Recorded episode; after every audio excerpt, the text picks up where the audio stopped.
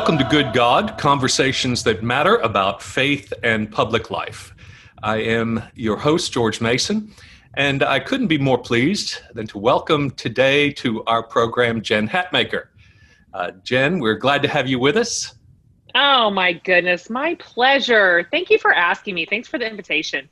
Sure, sure. So Jen is a uh, a writer. A really, uh, how many books now, Jen? Oh gosh, if you can believe it, twelve. 12 I don't books. even know what I've said. I'm not. I don't know anything else. That's got to be the end of it because I don't know anymore. I've said everything I know. well, you know, a, a, a really um, wonderful figure in uh, the Christian community and beyond, and especially, I think, uh, helpful to women trying to find their place uh, in the church and society. And uh, uh, Jen, you, uh, we're, we're going to be putting this conversation on podcast row, you know, wherever you get your podcasts and YouTube and Facebook and all that sort of thing. Uh, but you, you've got Instagram. Uh, you, you really have, uh, you're out there with the cool kids and doing your own podcast and, uh, and, and, staying connected to people. So uh, we appreciate you joining us on, on this program. I am so glad to do it. I don't know that I'm with the cool kids at all, but I do. It's, it's podcasting is one of those avenues right now that are still incredibly available to us. It's a way yeah. for us to connect right now. It's possible. Um, right. We can still record from our homes and people can still listen wherever they're at. And so it does feel like a great way to just connect with and build our communities. Especially during this uh, coronavirus uh, right. lockdown or um, safe at home or whatever we're calling it, which yeah. is falling apart right now, honestly, uh, right? You it know, is, is, not it? Uh, we, we just, like everything else in our society, we can't seem to agree that yeah. sociology and science matter and that, uh, know. you know, it's, it's in, it, it's all about uh, personal liberties and freedoms and whatnot. It's, it's, it's a crazy time, isn't it? Well, and you and I are both in Texas where it just seems like all of a sudden, um, the greater good, the good of our neighbors and, and neighborhoods and communities, and just reason and science. Just it just felt like they just went right out the window, just overnight. Yeah. Um, there are port, there are parts in Austin here and and outside of it that if you were to walk in, you would not even imagine it, anything was going on at all in the right. world. You would not even yeah. know. And so that there was a pandemic, and and so yeah, I'm worried about that too.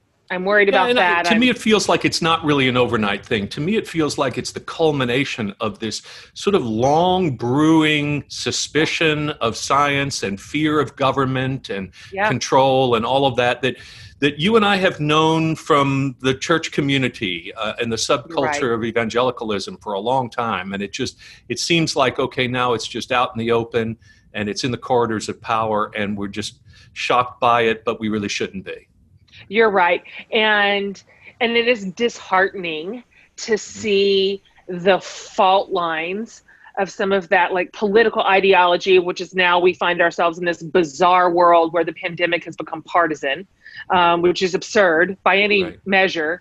Um, but those fault lines arcing precisely and predictably with kind of evangelical Christian subculture. It's just the same, the same arc. And so, really right when, right when you would imagine that the body of Christ would be the absolute first in line to be most concerned about our neighbors, most concerned about our health compromised friends and family and loved ones, um, the absolutely most willing to put aside personal liberties for the greatest good you would think that we would lead that charge. And it's it's discouraging um, that we're actually leading the dissent against that sort of precaution. It really is. Ugh. yep.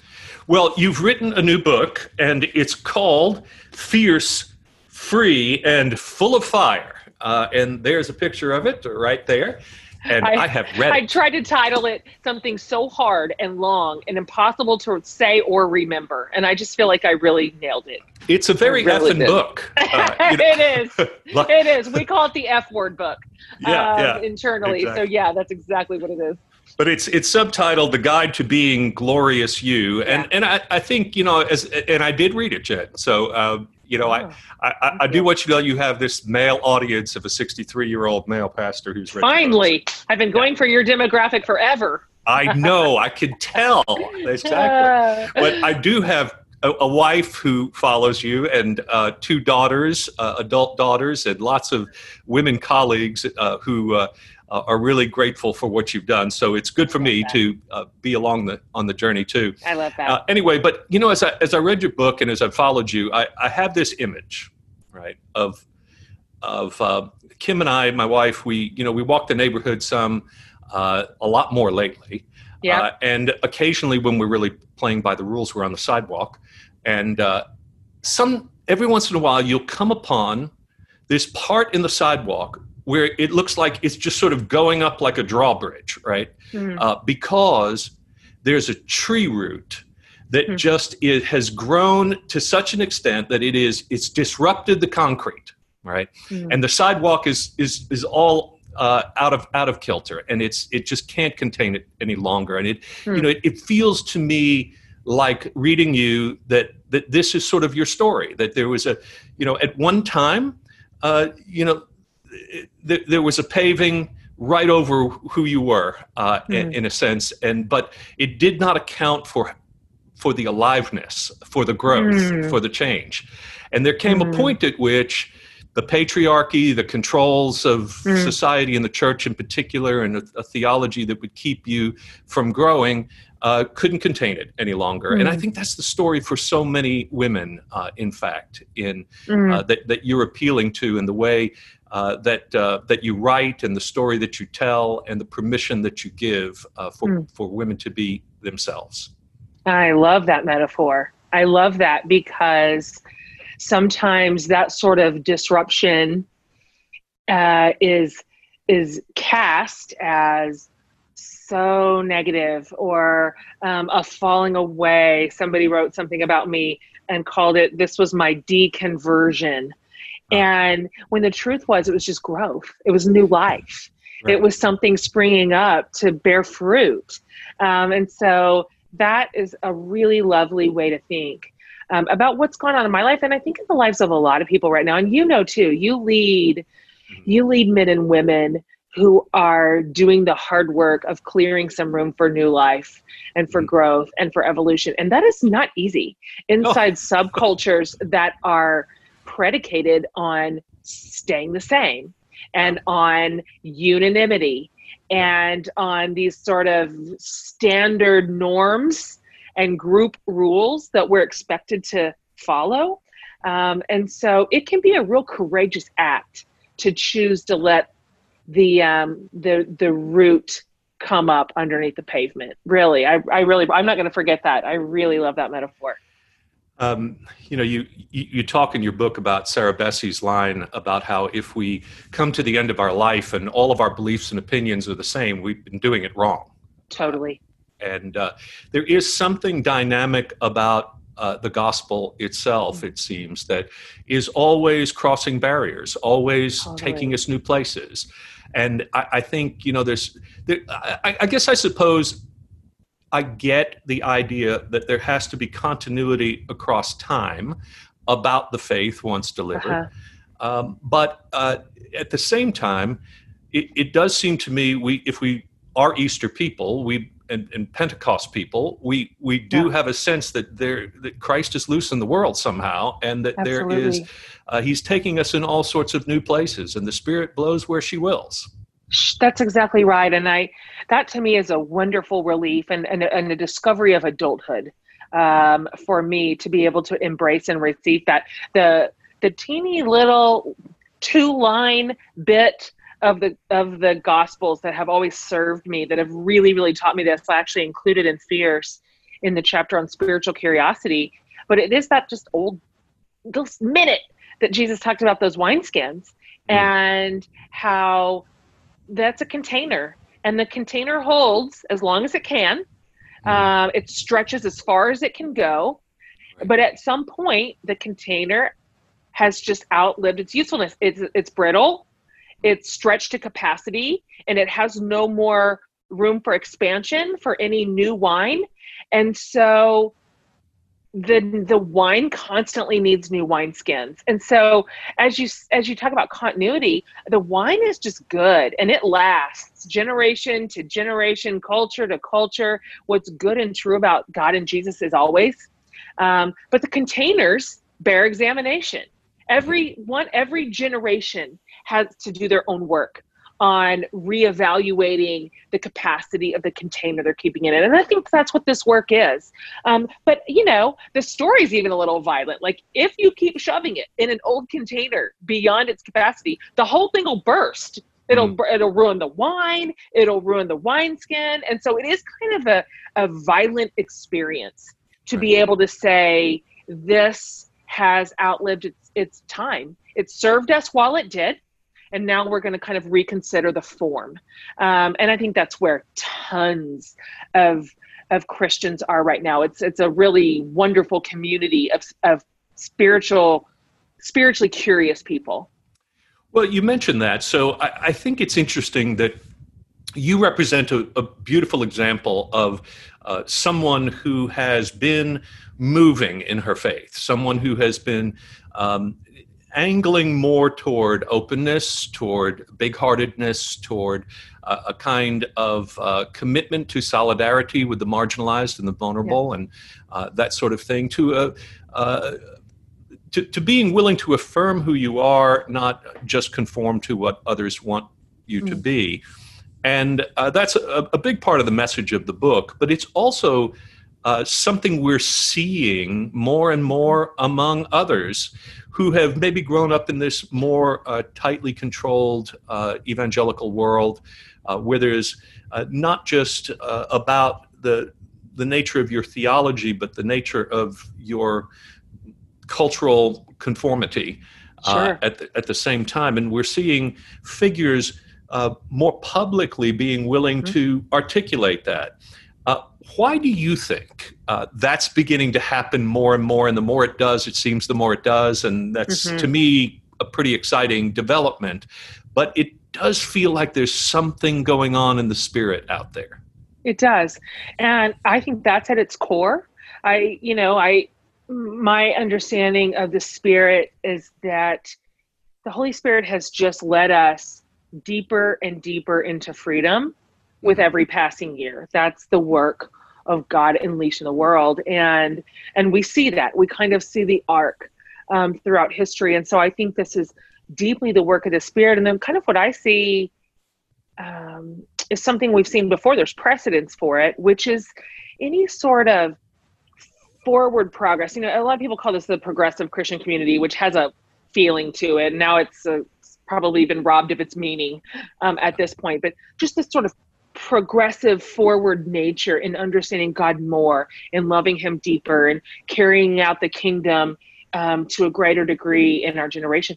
It seems like every single generation of Christians has a handful of lead blockers, you know, who kind of, for lack of a better term, they just go nice. first.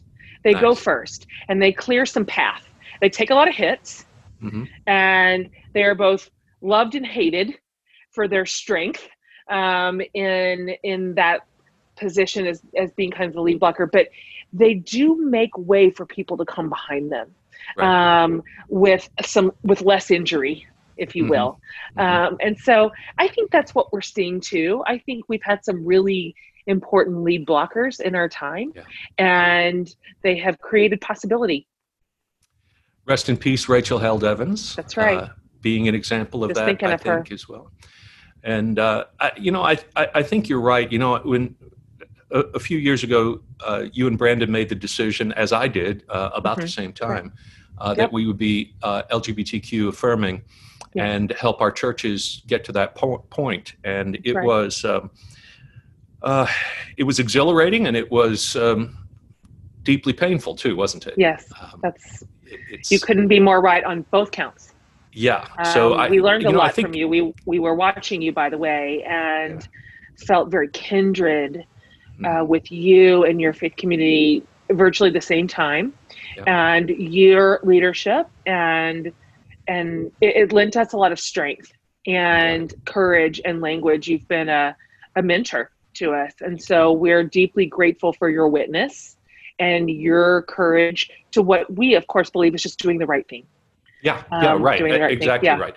And, you know, if it's not, as some of my um, friends who left our church, and there were plenty yeah. of them, um, they, they asked me, you know, do you, do you think you could be wrong about this. Yeah. And I said, well, you know, maybe so, but uh, if I'm wrong, I'm willing to take the risk that I stand before God and say, I actually took that grace thing really seriously. Uh, that, you know, and, and I'm sorry if mercy overcame my commitment to the law. And you know, Okay. I, I only halfway uh, am, am joking about that, and, and but I was serious with them when, when we had those conversations because they were earnest about about their Right. position too. Look, um, we we can't always know that we're right, but Yeah. but we're we're supposed to we're supposed to make a commitment to following the path that's before us as best we know. And That's right. I remember um, when when I started to do to do this. It, you know, I'm I'm sort of at the tail end of um, the logical arc of my ministry, uh, Mhm. and I thought, okay, you know, I, I was 27 years the pastor of this church, and people were saying to me, "Oh, but your legacy, oh, but your legacy," you know, and I'm sort of like, "Oh, but my kids, oh, but mm, my friends uh, who are gay, oh, but." yeah. and how am that's I going to look myself in the mirror someday if um, if I say, "Oh, I I was protecting my image," and That's right. you know, you, you just you know just can't do it. No, you really can't. And I hit the exact same impasse. And you know, I I had a public ministry in a similar space in sort of evangelical women's Mm-hmm. Right. subculture. Mhm. And it was I was very rewarded for my work there. Right. And it worked for me. I, that's my first language. It's my native tongue. Right. Um, I understand all the rules, both explicit and implied. Um, Mhm. I know how to hit my marks. Um, I can do it with um, charisma, even, which is doubly rewarded. And, but my internal tension had grown to such a boiling point. And, Yes. you know, obviously, this particular um, issue forefront, um, Mhm. what the, the LGBTQ community and um, my refusal to stand with them and by them in favor of self preservation. Um, but it was more than that, too. It was um, women in authority, it was um, the protection of abusers, it was this lingering, weird aversion to doing the work of dismantling white supremacy. It was a lot. Right. And all of that just built and built and built. And I knew that those questions, those conversations, and those types of allyship would be punished. I knew it. Of course, I'd Right. seen it. You've seen it. We Yeah, knew. absolutely. We knew what was happening. Right. But I you have betrayed us. Yes. we knew. But it was either I was going to get to hang on to my career as I knew it, as I built it, or I was going to get my integrity. But I didn't get both. They were contrary. And so um, I picked integrity. I picked my neighbor. And it, I feel like it's the best decision we ever made. And the only regret, the only regret that I have is we did not step into that space sooner. I regret And the I- years before.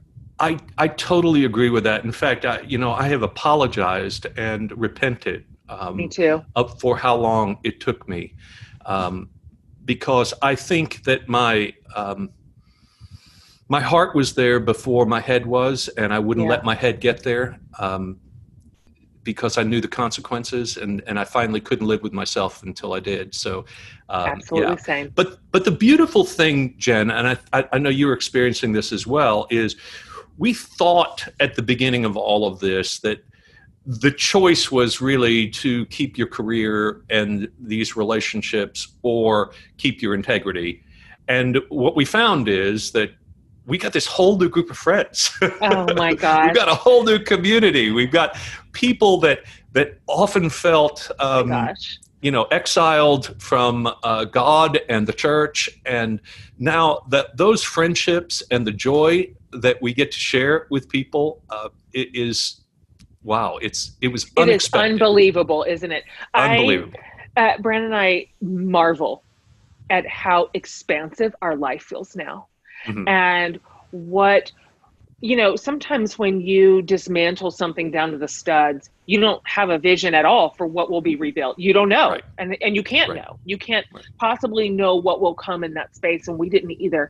But to see the rebuilding um, with these friends and this faith community, and even this wider world of the spiritually curious, which of course you and I have also now discovered, yes, yes. where hard questions and challenging discussions are not deal breakers. You know, they're not game enders. They're just simply a part of that the fabric of being um, alive in the world as a as a mm. image bearer of God. And so that surprise discovery yeah, has been right. the greatest joy. I just can't believe it. And I just want to go back. I, I just want to turn to the people who are where we were when it was that very terrifying, probably private, secret inquiry. Mm-hmm. Um, uh, too scared yet to say it out loud, too yet to even give our themselves permission to ask new questions of of of doctrines that we were handed. I want to just go back and say, oh, it's all worth it. Like there will right. be a cost built in, hundred percent. We're not going to deny that. Right. But the beauty, the freedom, the community on the other side, I feel like it gave me my faith back. To be honest right. with you, I didn't want the faith I had. I did, certainly didn't want that God, that mean, punitive, arbitrary, terrifying God of vengeance. Mm-hmm. Um, I'm just like, I just would rather just live free. And so I feel like what has returned to me is this vibrant Jesus that I always suspected meant what he said. Um, but now I know he is good and good alone. He is love and love alone. And that is such a relief to be able to love him without cognitive dissonance anymore. You know, I think that the the LGBTQ question actually revealed some things beyond the question itself. And and that is how we understand the nature of Scripture, how we make decisions as the people yeah. of God, how we discern in our own spirit what is right. Yeah. Uh, because uh, you, you say in the book a really nice uh, part about how how often Christians have thought about Scripture as the place you go to answer the questions. That's and right. where where Jews go to right. the, the Scripture and uh, it, it sort of just begins the conversation there. Yes. You know, it, it, it's an ongoing conversation with the saints of old and with the church across time, and it's a yes. it's a lover's quarrel, and it's a mm. you know all those sorts of things, and, and and the fact is that to be faithful to the faith is not necessarily to make all the decisions that the early church made. Sure. It's to learn how to make them the way That's the early church made them. It's the path of wisdom. It is. Yeah, I learned that yeah. from Pete Enns, who I consider yeah. one of those important lead blockers. And I learned that from Rachel. Mm-hmm. She did right. a lot of that heavy lifting inside of her work too. And I, I, do you know when you read something and everything in you just, it's resonant? Like, uh-huh. yes, that makes sense. It right. makes sense that this is a conversation starter, not ender. It makes sense that faith moves with every generation in time and across cultures and spaces. And oh it's such a relief to mm-hmm. to give it permission to be wild and free um, to give god permission to do what he does without us just having to shrink him down into a formula. Oh i've never been so relieved in my life to read some of their work on how to understand the bible. And I, I think you know people often listen to that. And uh, if you grow in, in the Christian subculture, you you sort of know that part of the argument is always about how God knows best for you, and you you know you, you don't understand that the boundaries that you're given are really for you and for your well-being, and you know you can question them, but it, you'll only be hurt by um, you know violating them and these sorts of things, and you know I, I think what happens is there's this this sort of suspicion that if we talk like this, and if we make judgments like this toward a greater openness and freedom and a commitment to that for other people, that we're now into this spacious world of permissiveness and licentiousness and that That's there's right. anything goes and there's no rules anymore there's no you know so how do you even have a sense of of direction and and have you deconverted and all those sorts of mm-hmm. things but there seems to be this failure to recognize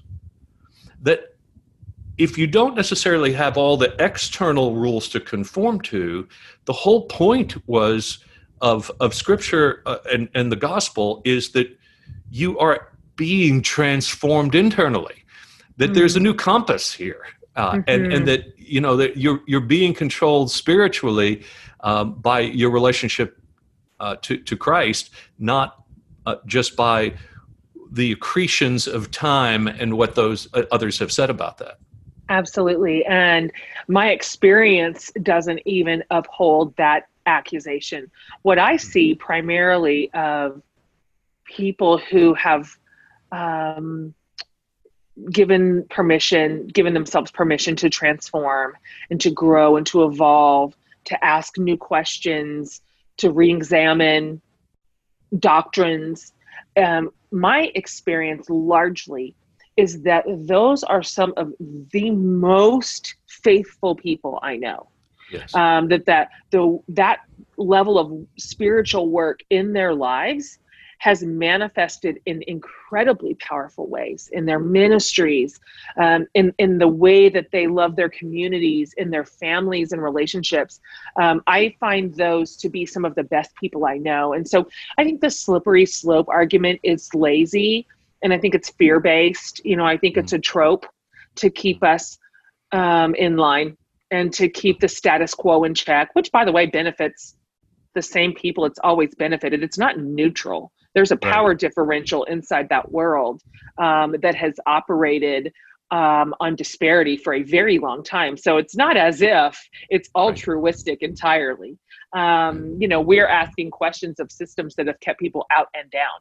And so we should expect some opposition to that sort well, that, of That's right. You, you, know, I was um, I was on a, a panel last night uh, about uh, the book, uh, The Color of Law, and mm. the film that came from it, the short film called Segregated by Design. And it's all about mm. the, the legacy of redlining in our oh, communities. Sure. And, yeah. and, and of course, Austin, Texas was one of the first uh, big places of That's right. Uh, uh, for this to, to, the, to happen and you know it, it's right just being the only white person on this panel uh, mm. was a, a, great privilege but also a great sense of responsibility because sure. as you say you know it, we've had perhaps over time the privilege of being able to uh, sort of ignore the realities of yeah. all of these power differentials and all of these uh, you know disadvantages that others have and advantages we have and the reason we can do that is because we're benefiting by these systems mm. and and so you know one of the right. things that's happening in this transformation of how we view the Christian faith and how we understand one another in it is that it's going to be unsettling because mm. we had made commitments uh, to organizing the faith in ways that preferred some over others. Hmm, that's exactly right. I mean, the the level of humility that this is going to take for true I hate to use this old school word, I can't think of a better word, but like true revival yeah. um, in the American church is so high. Mm-hmm. The the number of things we are going to have to admit and repent from is just it's so monumental. I'll just be shocked if we ever do it. And yeah. and it's going to have to come from people in power who have never willingly um, conceded their right. position of course. And so um, you know i've come to just this is all for me. I don't know how you feel about this. It's clearer it's almost crystal clear from the outside of the community. When i was inside of it it was way muddier because as you so saliently just mentioned it was serving me. That's right. And um, except for the category of being a man, mm-hmm. I fit every other privileged category. And right. so I was in all the top drawers, except for that one tricky woman thing. Um, but so privilege is a reliable enemy of discernment. And so That's right. Oh, that's a great line. Say that yeah. again, Jen. Say that one yes. more time. Yes, privilege is a reliable enemy of discernment. So the yes. more we have, the more we better be willing to say, I bet I have some really, really devastating blind spots. Um, and I should be prepared to examine those at all costs and be a humble listener and a humble learner and listen to the voices that are disenfranchised and marginalized, not the ones that are centered, mm-hmm. um, and, and then believe what they say. Well, that's a great stopping point for this first uh, episode because I want us to pursue that question a good bit more in as we uh, continue our conversation. Great. Jen Hatmaker, who is an author, a, a Christian leader, a speaker, and a great free spirit, uh, Hmm. who Oh, is nice. fierce, free, and full of fire. That's the title of her new book. And go buy it and read it and give it to your friends and all of that because you too may become uh, more your glorious you uh, Hmm. if you do. So Thanks for having me on. That's nice. What a nice thing to say.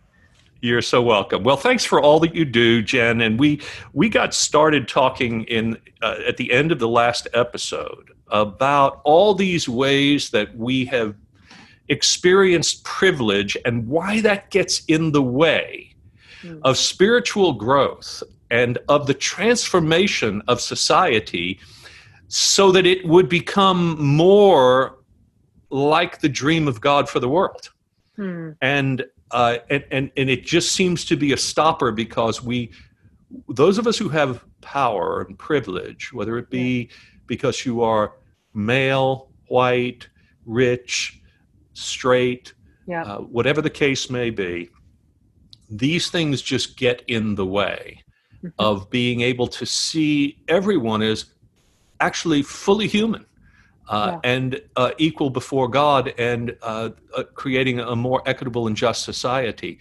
So um, I want to hone in on something because obviously you have a tremendous ministry contribution to women.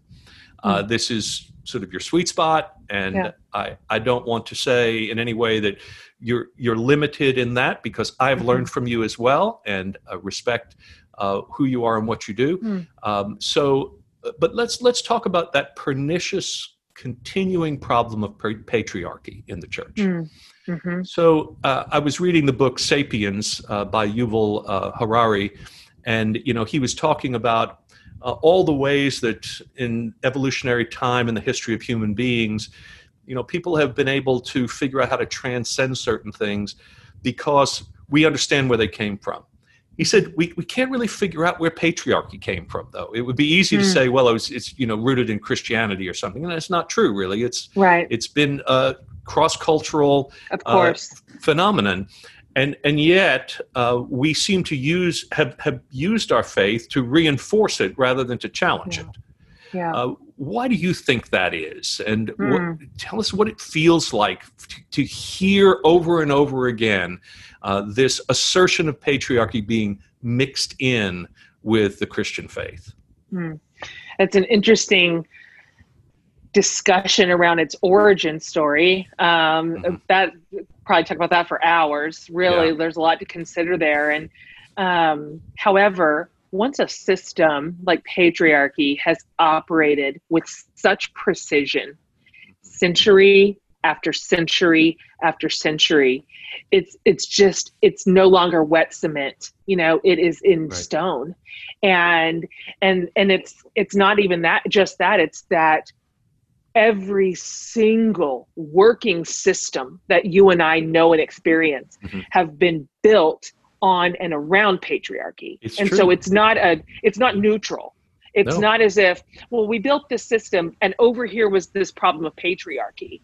Um, Mhm. Every single thing, including religion and church and how that was organized, uh, all of our justice systems, obviously, Mhm. um, our corporate cultures, uh, we just, it, it was all wrapped around the preservation of the patriarchy because it was designed by men. And so it's a big mountain. This is no joke. I mean, it is not a side player um, to the systems that we find ourselves in. And so, you know, when I think about how many women and girls over the history of time have been silenced, and let's just let's just hone it into the church because that was your question. How many women and girls have had to abandon their extraordinary gifts because they were not permitted to have any spiritual authority, I could howl at the moon. I am Right. so grieved for it. Can you even imagine where we would be today had girls and women been unleashed equally into their gifts and into their calling had they led the church side by side with the men um, had they been preaching from the pulpits to the mm-hmm. same degree that the men had had they formed our helped formed our structures had they helped um, form our um, our biblical thought our hermeneutics. Can you even imagine where oh. we would be? I cannot even imagine it. And so it's going to be it's going to be a very long unraveling process to begin to even begin here. And I see there have always been dissenters, both men and women. There have been some incredible instances of men who've been staunch feminists inside the church um, against against all the rest of the grain. And so um, I just I think what matters right now is that what I'm telling women, we uh, utterly cannot wait for a system to overturn itself. It won't ever do it it will right. not do it. As you and I talked about in the last episode, it just it serves the powerful people at the top and they will not concede their power. They never have and they never will.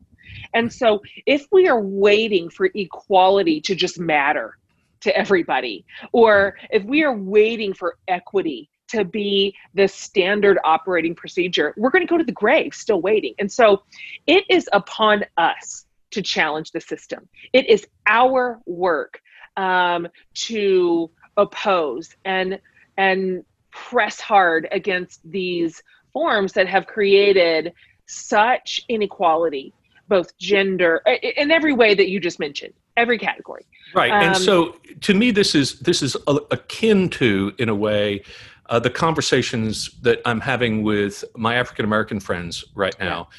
where you know what they do not want is uh, uh, white allies who uh, are going to be kind enough to promote a race neutral society. Yeah, absolutely. Right? You know, I That's mean, a great example. So you you are either anti-racist or you are part of the racist racism, racism problem. That's uh, right. Because uh, you're participating in a system that benefits you at the That's expense right. of someone else. And so similarly, it seems to me that in, in dealing with patriarchy in the church, um, you're either a feminist now, uh, mm. uh, you're either promoting the full equality of women, yes. and that means taking very real steps to initiate change to yes. uh, to, to strengthen that, or, or you are conceding to. Uh, the idea that these are just elusive ideals and mm. they'll take care of themselves if God yep. so wills or whatever. Yes. And it, it, it actually continues to neglect the fact that women are in pain. They mm. are fa- they they are not being allowed to mm-hmm. live into their created value and their created mission. Mm. The good news, if there's good news to be had here, is that we are actually in a moment in our very own culture, um, and, and American evangelicalism, American evangelicalism is a beast. But even here, Mm-hmm. We are in a moment where those faith communities absolutely exist. Yes. Where men and women are equally valued, where boys and girls are equally raised up in strength. And so I mean this nicely. I, I, this might sound harsh, and I don't mean it to, but I the way that I advise people who are they feel trapped inside a faith community that is keeping people out. So be that the women, the LGBTQ brothers and sisters in Christ, um, the people of color, whatever it is, um, you can leave. yeah. You can walk right out the door. Um, right. There is not a lock on that door.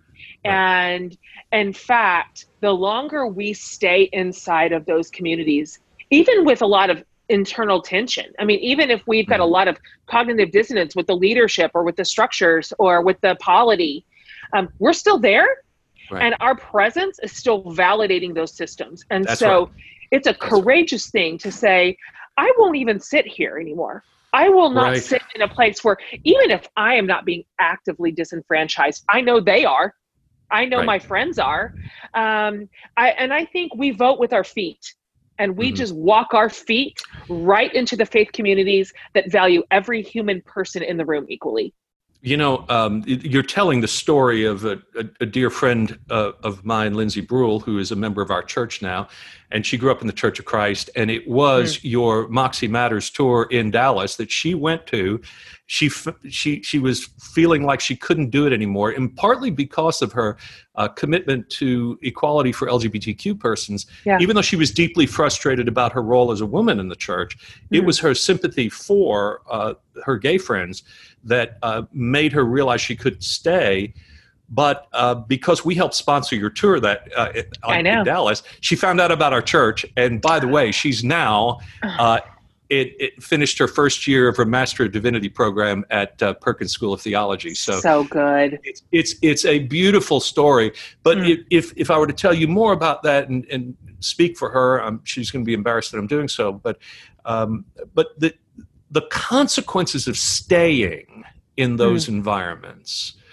Uh, is that you, you bear the, the trauma that's uh, right. with you all the way. I mean she her story is is one that's beautiful but every once in a while she still has these meltdowns about you know her sure. her experience that that she is still dealing with. And and this is why it's so important not only that people have permission to walk but let me say it a different way too and that is people in churches like ours who disagree with this direction, they also have permission to walk. Um, You're right.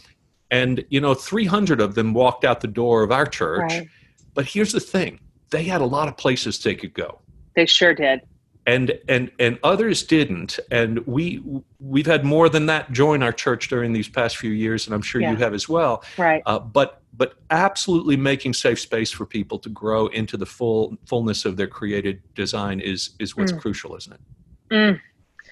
It's so such a joy to do it too.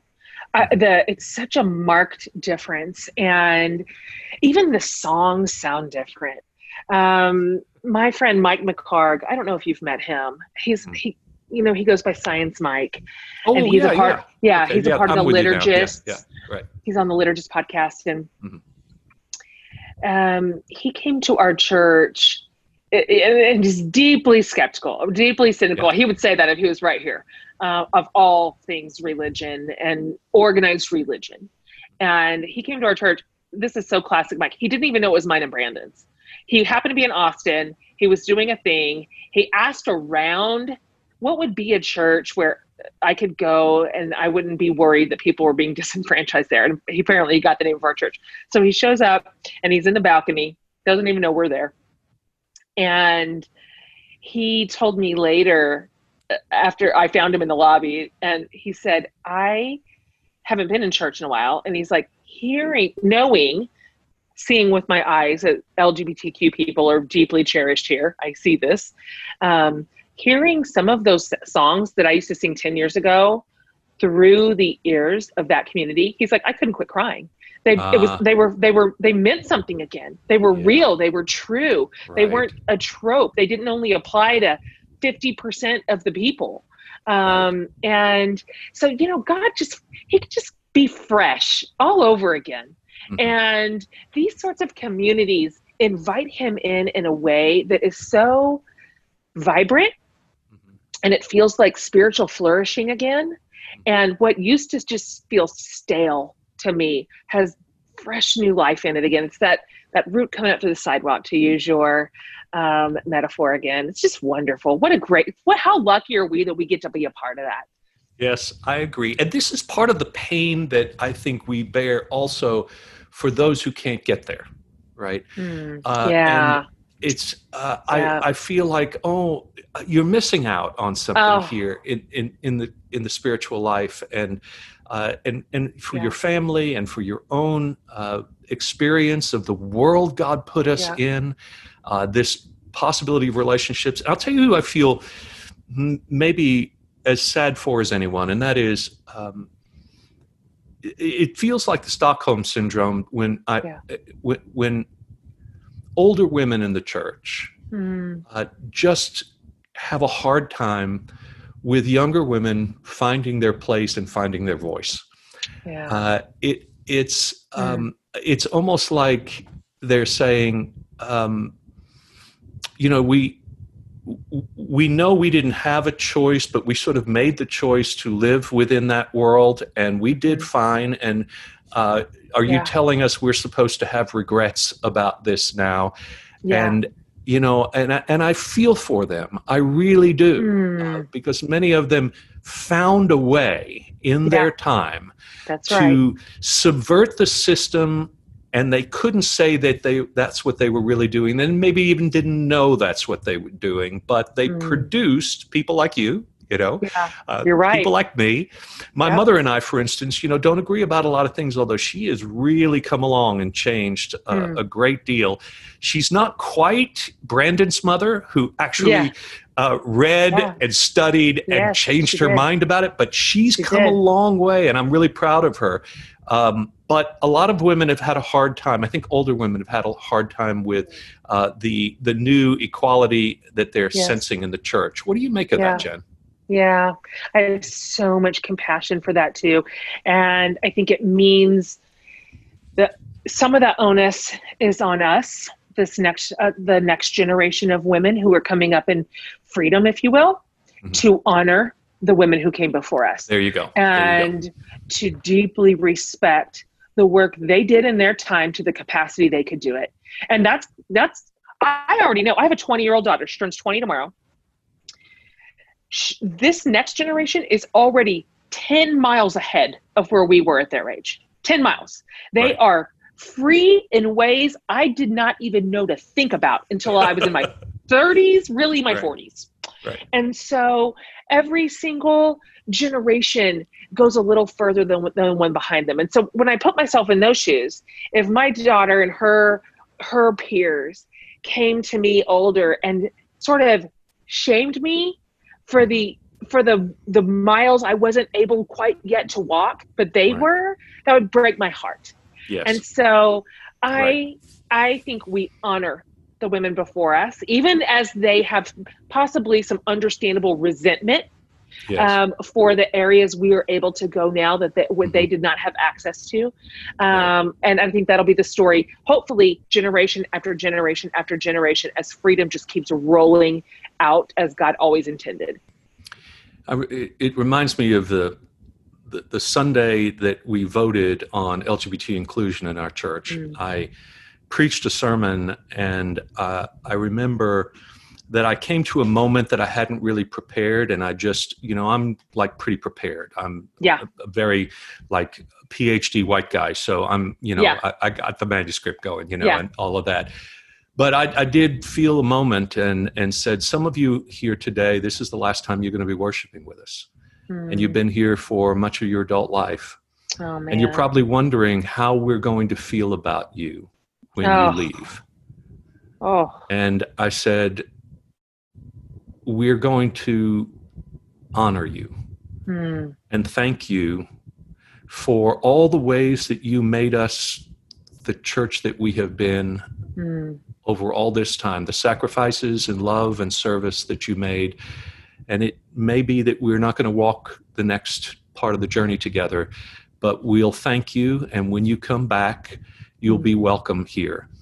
That's and so I think that was it was a big moment. Um, it was a moment for me. I, I, will tell you, I said more than I felt hmm. in that moment. I understand that. I was trying to convince myself yep. that that's what I needed that. to think. And yep. I've done better with some than others uh, in the years following. And yep. I'm struggling with with some, but I'm sure. I'm, I'm healing too. Uh, yeah, you know, that's right. The, the sense of um, of, of betrayal and, uh, and and loss the pain went both ways, you know, and I'm it not did. sure everybody fully understands that, right? That's right. That's, but you know, I I'm happy that you told that story. We worked really hard to part with blessings as yeah. well in our church. We also, of course, lost a lot of people, people that we loved. Yeah, lo- right. they loved us. Mm-hmm. Um, deeply painful. Um, but you know, as I hear you saying that, when one driving impulse that I have had throughout this whole evolution, if you will, and then all the changes that come with that, and, and it is disruptive, um, yeah. is that whatever moment I'm in, however painful, scary, unknown, dark, whatever I'm losing, um, before it before the gain before i know where i'm going to land all of it this impulse that i had was i want to behave right now i want to respond and and act in a way that i will be proud of one year from now so I gave myself a future check in. Like, will you be? It might feel good to burn this down right in the moment. It might just yeah. be a good um, outlet for your fear and your sadness.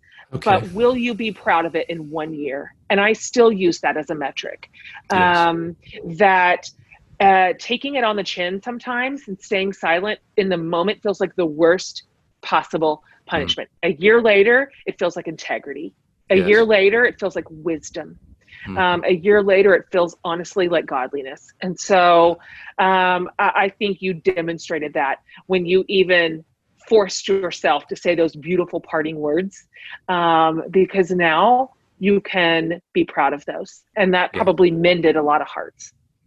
I hope so. You know, I, I think you mentioned in the book that there's a, a kind of mm, fundamentalism of the left as well as the right. You know that totally that you know those of us who are more progressive uh, that sounds to more conservative people like mm. uh, the same kind of arrogance we accuse them of, right? You yes. know that um, we're we're going where the spirit's going. We know that, and you're just you're just ignorant, and you can't you know yeah. get there with us.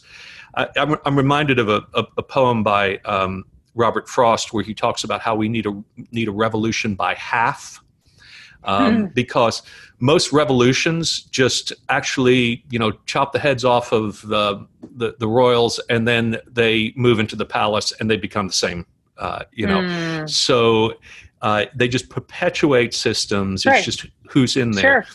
and so you know it, it does seem to me that part of what the goal has to be here is not that we win and somebody else loses but That's that good. we learn that there's a new way to live together um, to to respect one another, to defer to one another, and to um, you know to to be on this journey. So I, I think that's some of the tempering of uh, our progressivism is that humility that has to be called for too. Yeah, I hope so. And you're exactly right. The same cancel culture can mm-hmm. exist mm-hmm. in any subgroup. And so those rules of engagement are not specific to a conservative evangelical community at all and right. and it, we it's a it's tempting it's yeah. tempting to slip right into it in a different zip code because it feels like vindication you know it yeah. feels like oh finally i get to be on the other side of this thing but it's just as harmful and it's just as unfair power mm. works the same in any subculture That's, there you it know? is. power it works the same yeah. It does. Right. And so that's what we keep our eye on wherever we are. We keep mm-hmm. our eye on our privilege. We keep our eye on power uh, because those are corrosive and they're corruptive. Yes. Right. And it doesn't matter what package we drop them into, it can ruin it. It can mm-hmm. absolutely, even if it began with the most beautiful motives, even if it was mm-hmm. altruistic to its core at the beginning. Um, right. And so, like I said on the last episode, privilege is a reliable enemy of discernment. Yeah. And so mm-hmm. that I think is when we keep our eye not on power, but we keep it on humility. When we keep it not on necessarily always being a leader, but also being a listener, being a learner. Beautiful. Beautiful. That'll keep us in check. That'll keep us to the ground where we belong. Mm-hmm. Um, able to be flexible, able to say I was wrong, able to say I'm sorry, able to say I forgive you, able to say I got that wrong. Can I repair it? Mm-hmm. able to mm-hmm. say, if I had it to do over, I would do it this way. Yes. Um, pride keeps mm-hmm. us from all of that work, wherever right. we are along mm-hmm. ideology. And so I hope that I've learned that lesson. I can see how it's still an impulse remains to, to be angry and to burn things down and kick people out for getting it wrong. Um, but that's just as destructive anywhere. So, how do you uh, pull the veil back a little bit and and tell us if you have any consistent or regular grounding practices that just kind of keep you moored, uh, keep mm. you rooted uh, when it feels like uh, you're being drawn back into a way of thinking about yourself that's destructive or yeah. you, you you feel like you know maybe you're, you're losing track of yourself. What what are some of those uh, things that you come back to? Yeah. That's a good question and important an important one to ask. Because my particular work is so deeply located on the internet what a mm-hmm. weird time. What a weird thing to yeah. say. What a weird sentence. I wouldn't even yes. know what that meant 20 years ago. Um, um, the same place that can be very powerful for me can also be very damaging. And everything is outsized on the internet. Criticism is outsized, emotions yes. can be outsized, civility, the lack of civility can be outsized.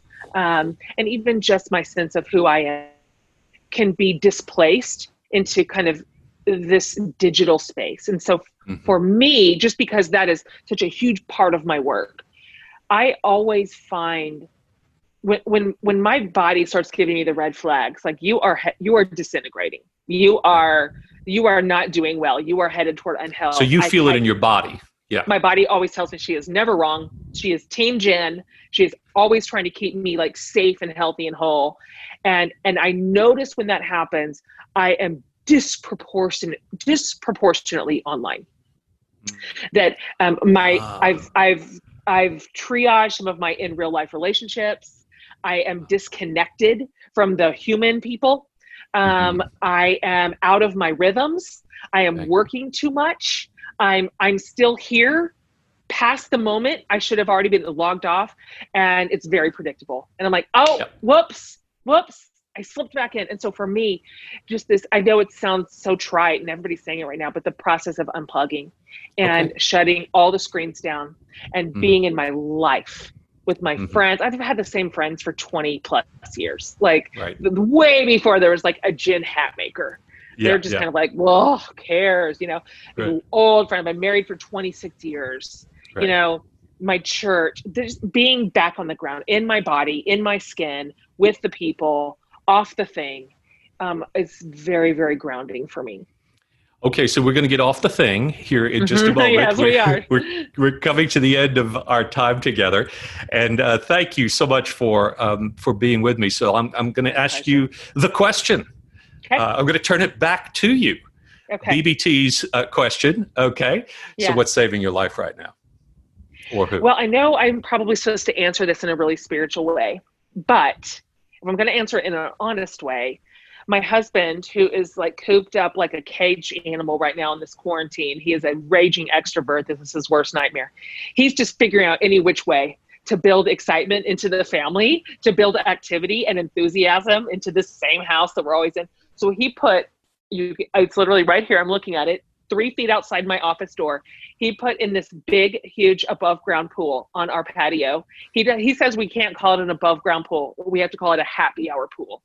And it is hilarious. And we're in that thing all the time. We have floaties, we have a little cabana, we, I mean, we have tiki torches We've done oh the thing. God. And so okay. the happy hour pool is saving my life right now. And that is no joke. That's, that's awesome. That's terrific. Well, what a beautiful way to finish. And uh, very much in your spirit. And we thank you, Jen. Uh, thanks for being a companion on the journey. Same to you. Same to you. Thanks for having me. Thank you for tuning into Good God. We're grateful to provide this for you during this time of COVID 19 isolation and we hope that it is a consolation to you during this time. There have to be lots of ways that we reach each other, and even though we can't be in a studio as we normally are producing these, we're finding the technology using Zoom and, and communicating it to you through this programming. Uh, we hope that you'll find it to be encouraging to you as we make our way through these difficult days. Good God is created by Dr. George Mason, produced and directed by Jim White, social media coordination by Cameron Vickery.